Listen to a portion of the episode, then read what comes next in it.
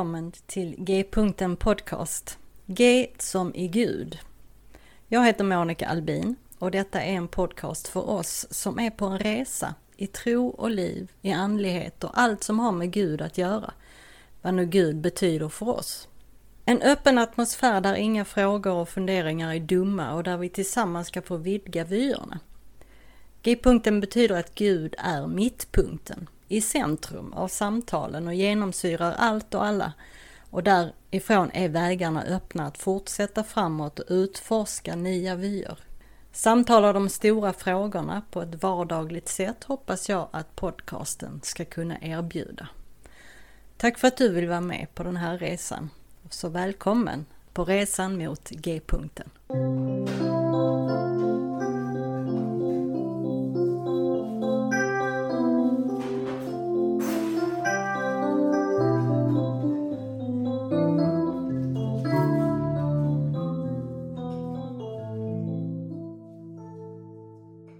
Välkommen tillbaka till G-punkten podcast. Dagens avsnitt är det första av tre där Mackan och jag pratar om svåra passager i Bibeln.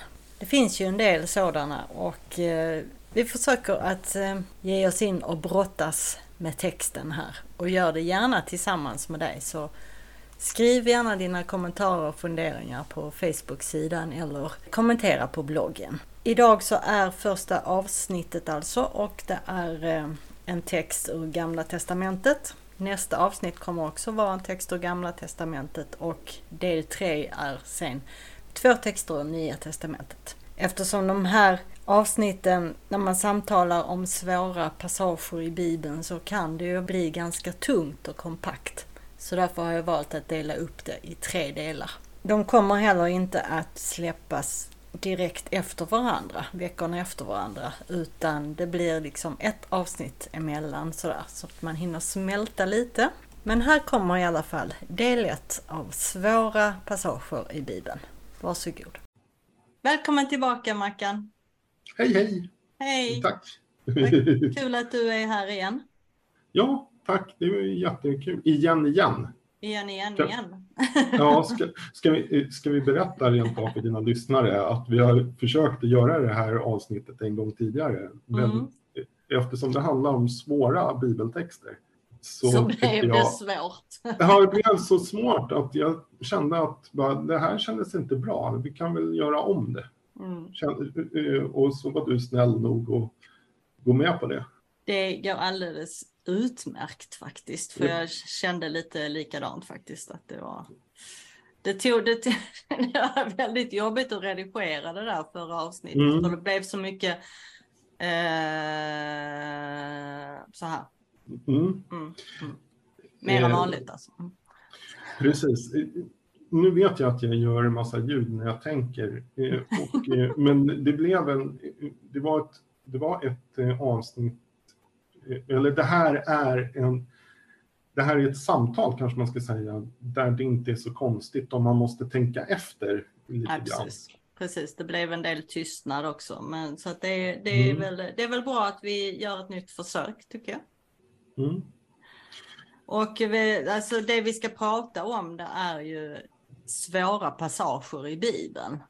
Just det, det har du inte sagt förrän nu. Bra. Nej, precis. Så jag kan... Förlåt. Ja, precis. Så, så, det är väl liksom, eh, okej. Okay. Mm. Eh, men Bibeln i alla fall, det här stora biblioteket eh, med alla mm. dik diktverk, historia, olika berättelser, olika människors synvinklar, vishetslitteratur, sånger och böner och så vidare. Mm. Och vi har ju pratat om Bibeln många gånger förut, för du är ju vår lite go-to bibelteolog här. Mm. Mm. Eh, och eh, vill man höra mer om det så får man gå tillbaka och lyssna på andra avsnitt med Mackan i tidigare säsonger. Yes. Eh, men idag ska vi då ta upp svåra passager i Bibeln, för det finns ju en hel del av. Mm. Och, men vi kan väl börja med och du får göra en liten inledning här.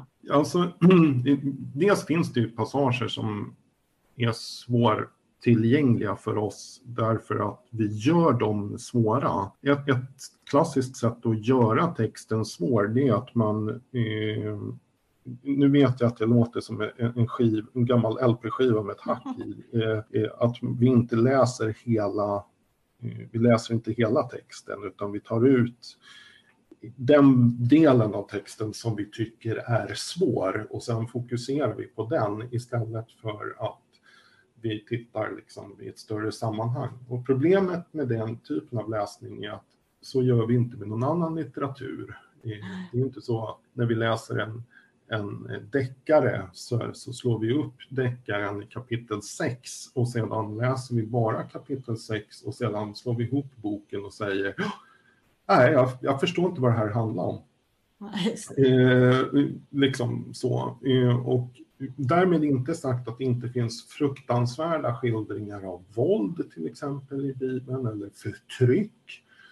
Men, eh, men det är viktigt att ibland så blir vi hjälpta av om vi försöker förstå i vilka sammanhang står den här berättelsen. Varför finns den här berättelsen om våld och förtryck med? Och det går hand i hand med ett annat sätt, eh, nämligen att vi är ganska dåliga på eh, kanske är för att vi inte får någon träning, men vi kan vara ganska dåliga på att läsa Bibeln liksom ja, utifrån, eh, eller medvetna om den kontexten. Det vill säga, varför är en viss text med? Vi tror att allting i Bibeln är liksom en instruktion till mm. oss.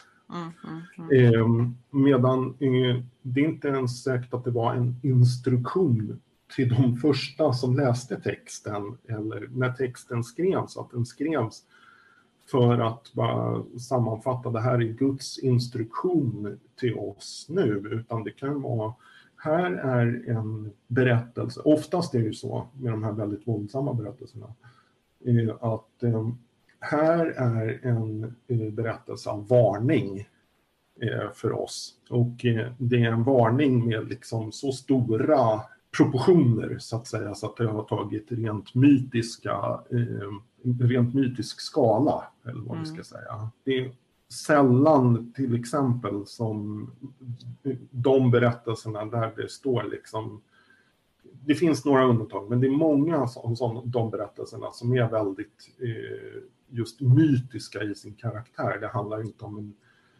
det här är om namngivna personer eller eh, så här, utan det handlar liksom om en väldigt så minimalt med bakgrund för att vi ska förstå vad, vad är det för någonting som är väldigt otäckt. Liksom mm. sådär. Och så berättar man det otäcka. Men det, det är inte intressant liksom att det skedde för just den här personen i den här tiden eller någonting sånt här, utan man, man berättar berättelsen som ett varnande exempel eh, ofta då flera hundra år senare. Mm. Eh, så det är också en sån här viktig grej att förstå att allt i Bibeln är inte uppbyggelse och finns inte med som uppbyggelse utan det finns med som varning.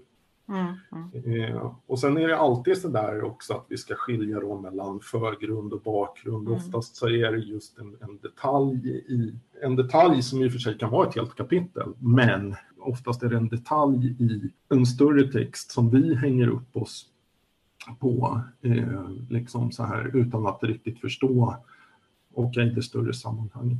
Och det är både liksom det, det, historiska sammanhanget och det kan vara ett politiskt sammanhang i, liksom i, där det här ingår i en större berättelse som handlar om maktanalys till exempel. Vem är det som ska ha makten i ett samhälle? Mm. Och, och vad, vad händer när vi lämnar eh, över makten liksom, till fel typ av, av eh, personer eller ledarskap?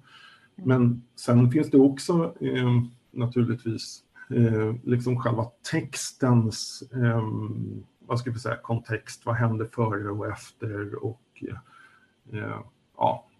Så det, det, det, det, är flera saker att liksom fundera över och textens genre och bla bla bla. Mm. Liksom, så här, författare, eh, när, eh, när den skrivs och sådär. Så, eh, så jag, jag, vill bara understryka det innan vi går in i de här texterna att om jag ibland säger eh, ja fast texten börjar inte där eller texten slutar inte där utan om man zoomar ut lite grann, vad, vad säger texten i det sammanhanget? Så, eh, så är inte det ett sätt att försöka gå en omväg omkring en jobbig text utan det är ett, ett sätt att försöka förstå varför, eh, eller hur, hur ser den riktiga texten ut, hur, hur den är, vad är det här för en berättelse egentligen? Mm. Är det kapitel 6 i en större berättelse eller är det, är, är det här början och slutet liksom på en mm. eh, berättelse? Mm.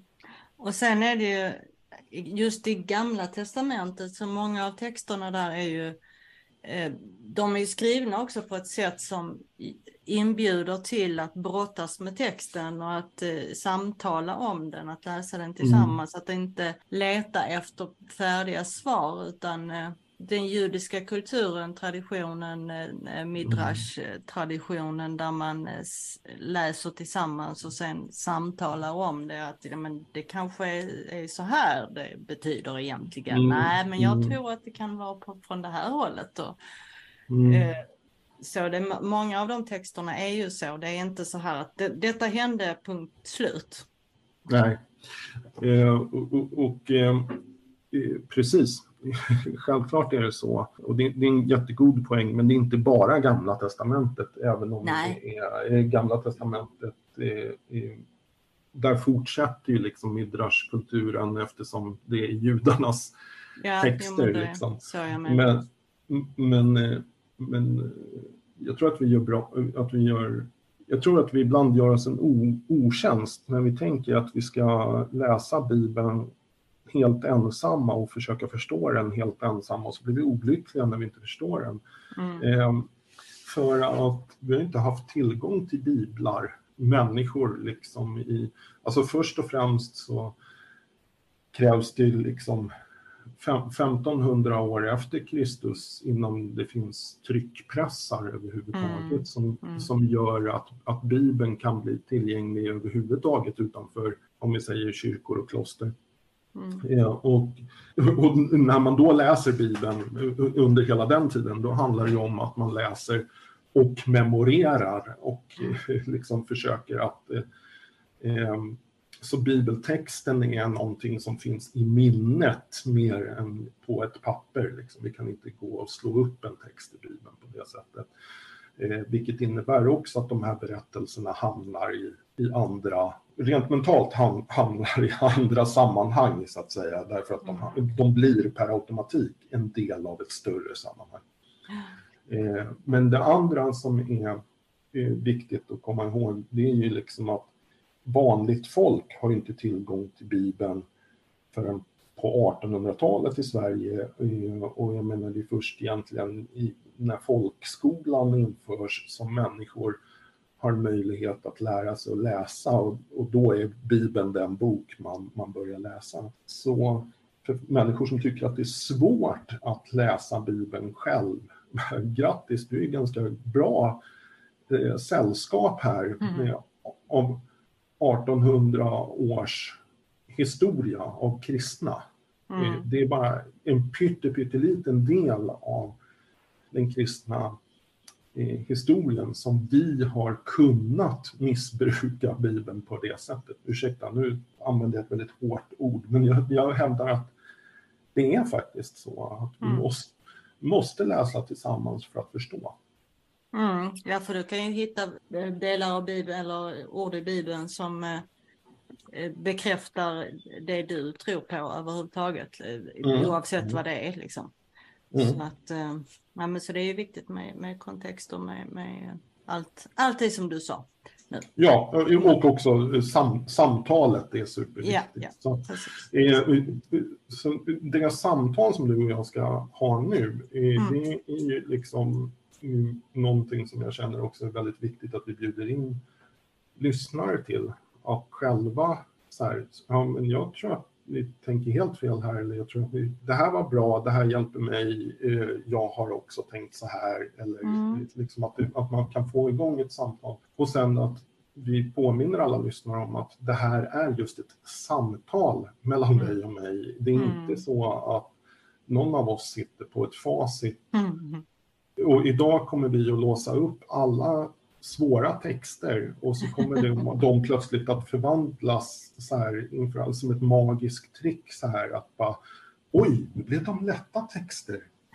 Eh, utan det handlar istället om att, att bara i det här samtalet försöka förstå eh, försöka förstå någonting om texterna och eh, Mm. ja, Ja, vi- nej, något sånt trollspö har vi inte så att vi, vi gör som vi brukar. jag, jag har ett men jag hittar inte det nu. Eh, jag tror att det har försvunnit här hemma. Men... Jag har också Jag har- ett trollspö men, men inte så att det som funkar så här. Nej, okej. Nej, Det är olika sådär vad de är bra till. Vad Ja. de, mm, precis. Mm. Men du, jag har helt fräckt valt ut lite berättelser ur, ur Bibeln. Lite Mm. ur gamla och lite ur nya.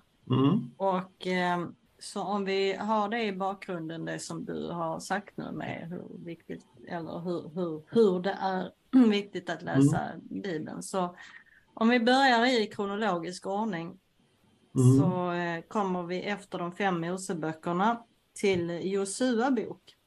Mm. Och det här avsnittet som jag tänker läsa upp här, det är ju ett av de som eh, ofta tas upp som ett riktigt svårt avsnitt. I alla Mm. fall när man eh, läser liksom alltihopa. Eh, annars är det ett av de här söndagsskoleberättelserna, eh, vilket är helt tokigt enligt mig. Men det kan vi ju ta en annan gång. Då. Eh, likadant som eh, David och Goliat är ju också en sån där...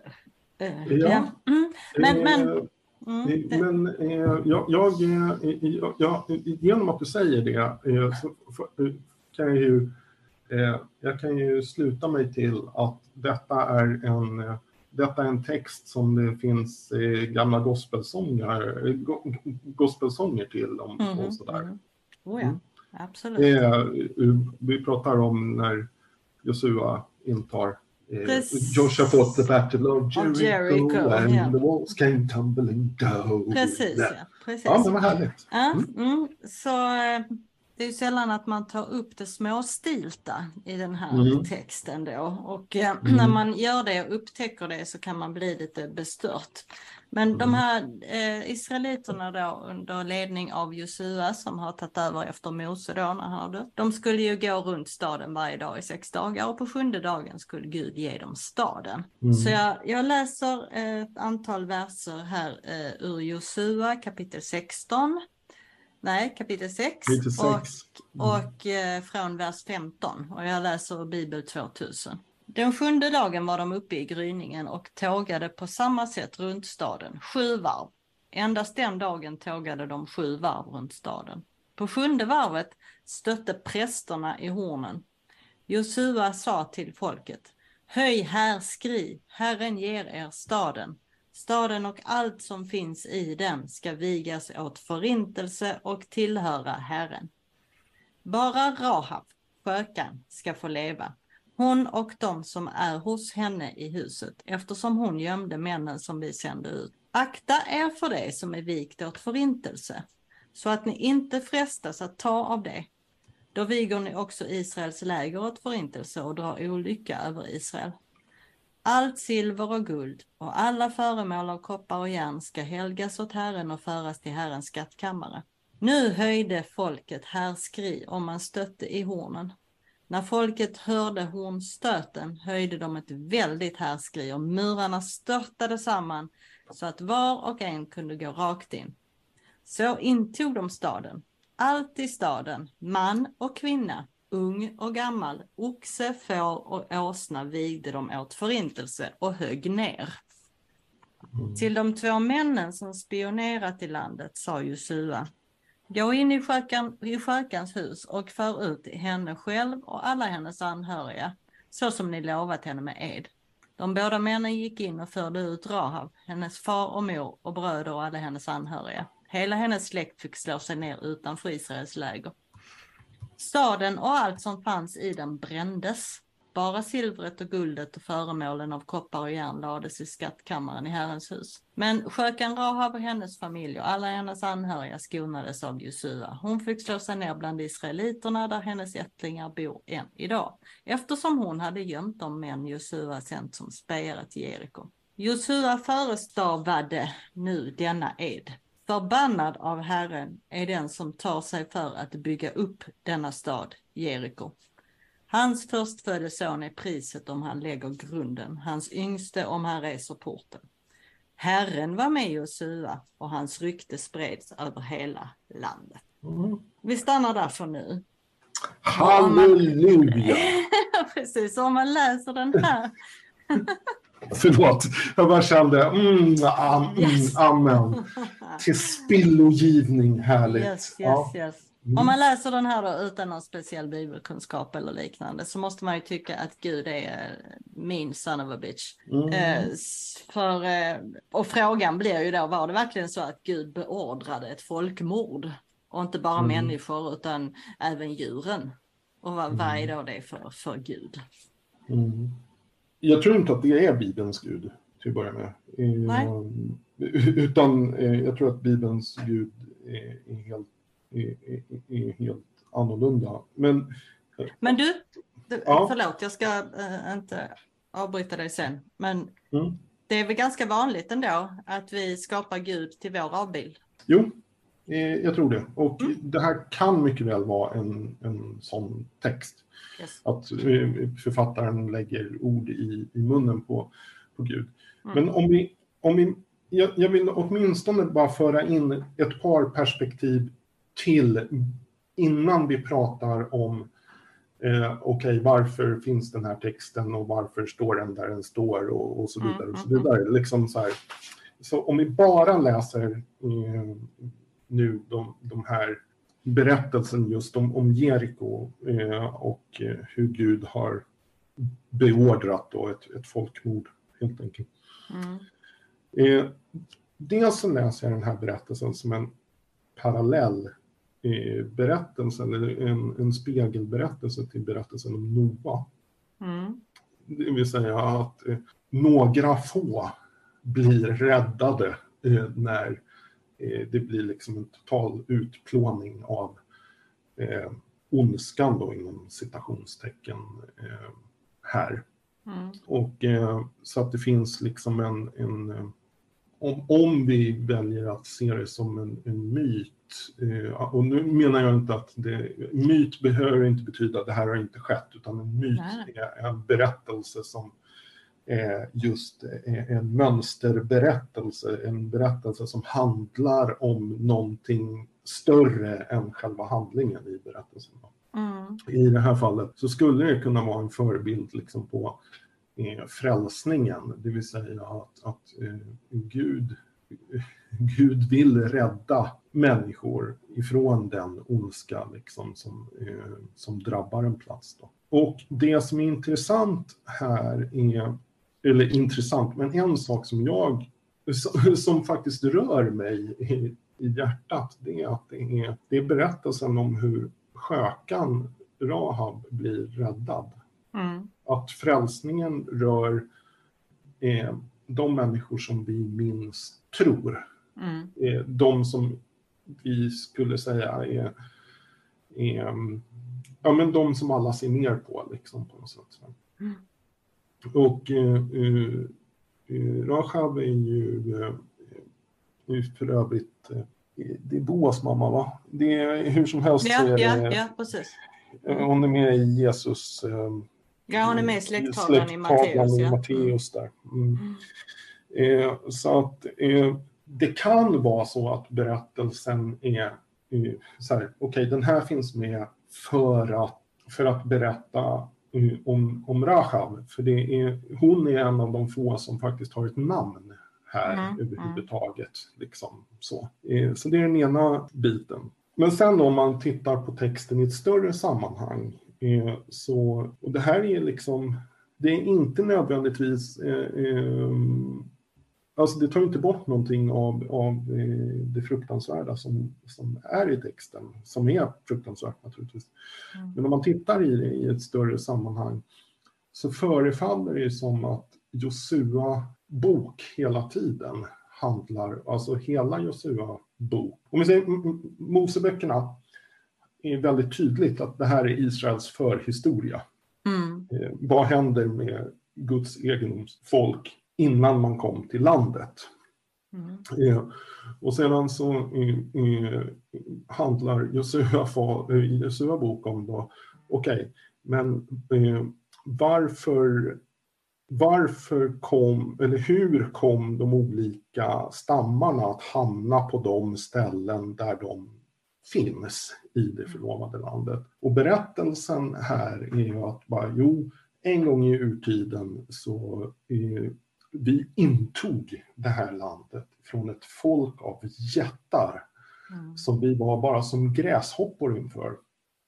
Eh, och enda sättet vi kunde göra det, det var liksom med Guds kraft så här. Och så intog vi det här landet och så delade vi upp det mellan de tolv eh, stammarna. Men eh, om vi tittar liksom utanför Bibeln i det arkeologiska liksom, historien, och nu säger jag inte att Bibeln inte stämmer, men det finns åtminstone en alternativ eh, historieskrivning som egentligen säger mer att okej, okay, här finns ett antal stamfolk på en plats som alla eh, har, får en eh, eh, sammanhållen gudstillbedjan någon gång i historien. Mm. Och det här är berättelsen om hur det gick till, eller hur man förstod det. Alltså, är det så att eh, det i själva verket var så att det fanns ett antal stammar som enades? Det är så många historiker ser på det hela. Eller var det så att eh, alla de här, att det här var ett folk som delade upp sig i tolv stammar när man intog landet. Det är det, den berättelsen som Bibeln berättar. Mm. Så det är inte säkert att det här har hänt överhuvudtaget. Eh, nu vet jag att nu ger jag några av dina lyssnare en infarkt. Men, eh, men, eh, men boken är inte historisk på det sättet. Att Nej. det finns liksom en massa historiska belägg för att den här händelsen har ägt rum överhuvudtaget. Och då blir istället frågan, om den nu inte har ägt rum, varför är den viktig att ta med i Bibeln? Mm. Eh, och jag hävdar ju då att den kanske ja, just handla, handlar om någonting annat än det vi tror att den gör. Att det, är inte, lärdomen är inte Gud sanktionerar folkmord, utan lärdomen är, är Gud vill att alla människor ska bli frälsta, även de som alla ser ner på. Mm, mm, precis. Och ehm, eh, det är väl, jag tror inte att eh, mina lyssnare fick en infarkt för att eh, jag, jag tror att jag har haft många gäster som sagt samma sak, att eh, det här har inte hänt.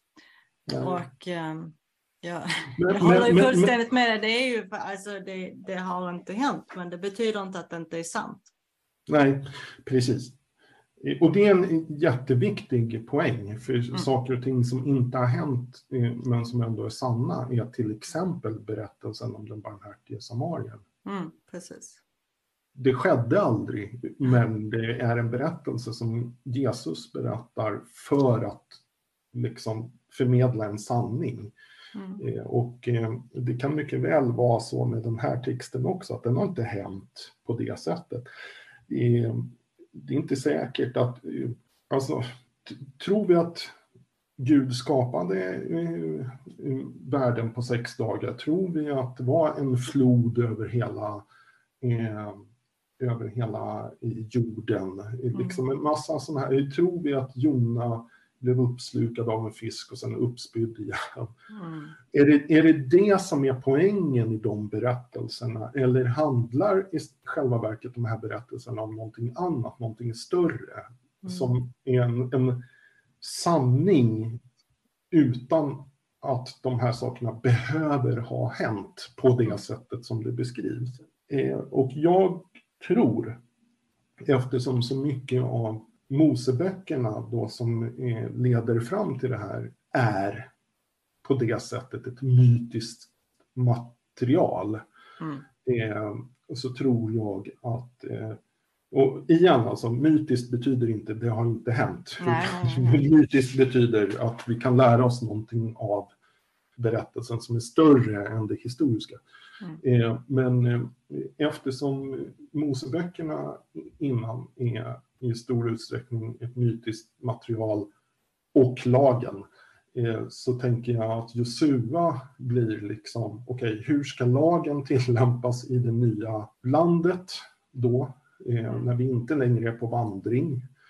Eh, utan nu ska det bli liksom en stat av detta. Nu ska landet med lag byggas och i övrigt då fortsätter det mytiska materialet. Så tänker jag lite så här mm. spontant om det.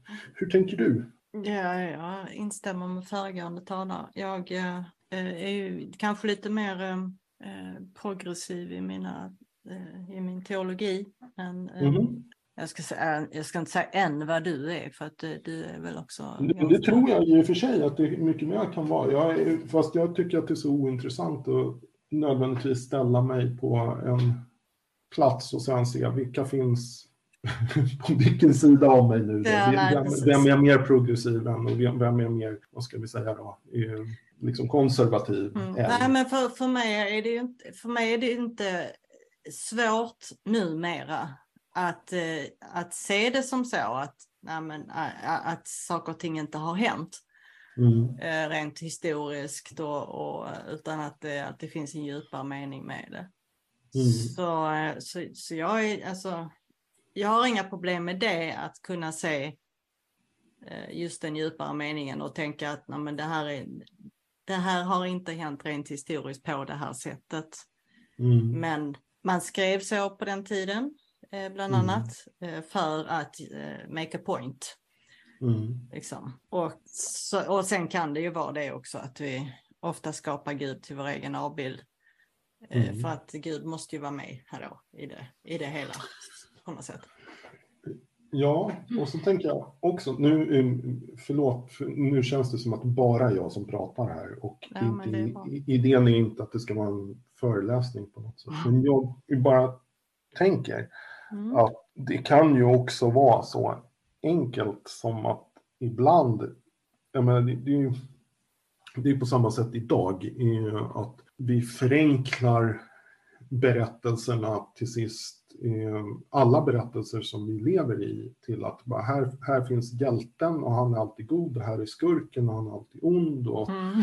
eh, liksom, Eh, och hjälten har Gud på sin sida och skurken, är, det är bara ondska, eh, liksom så här. Vilket innebär då att allting som hjälten gör blir per definition gott, men allting som skurken gör blir per definition ont. Mm.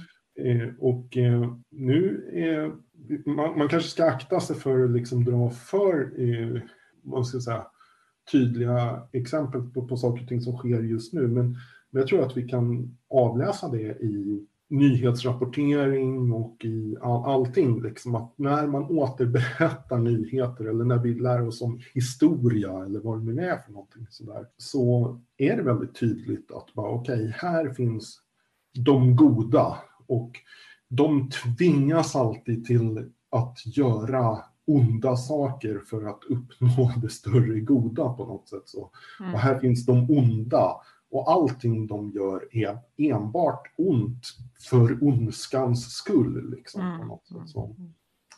Eh, och eh, naturligtvis så när det här nedtecknas så jag, jag tycker att det bär alla sådana alla sådana tecken att bara, vi ska visa att eh, Josua här han är Moses efterträdare och han är den stora ledaren och eh, sen är det ju han som, som jag menar, utser domare, bla bla bla, sen kommer domarboken och så man, folket till sist några hundra år senare kommer på att man, vi vill ha en kung istället. Mm. Eh, och det, det är liksom i den eh, riktningen som saker och ting blir historiska. Varför har vi en kung eller varför har vi inte en kung? Varför har vi hur ser ett styre ut som inte är, har en kung? Hur ser ett styre ut som är en teokrati liksom på ett annat sätt och så vidare. Så att om man läser liksom Gamla Testamentet i ett bredare perspektiv och drar ut de, de stora historiska linjerna eh, så handlar det inte nödvändigtvis ens till sist om enskilda händelser utan det är mer förklaringar till hur kom vi fram till situationen med, jag menar egentligen då Esra återvänder från Babylon och sätter ihop Gamla Testamentet. Mm. Ja. Yes. Och där slutar vi för idag. Om två veckor kommer då del två. Där vi fortsätter med ännu ett avsnitt ur Gamla Testamentet. Idag vill jag lämna dig med en kort välsignelse. Må den värsta dagen av dem som ska komma bli lik den bästa dagen av dem som har gått. Ha det bra så länge så hörs vi snart igen. Hejdå!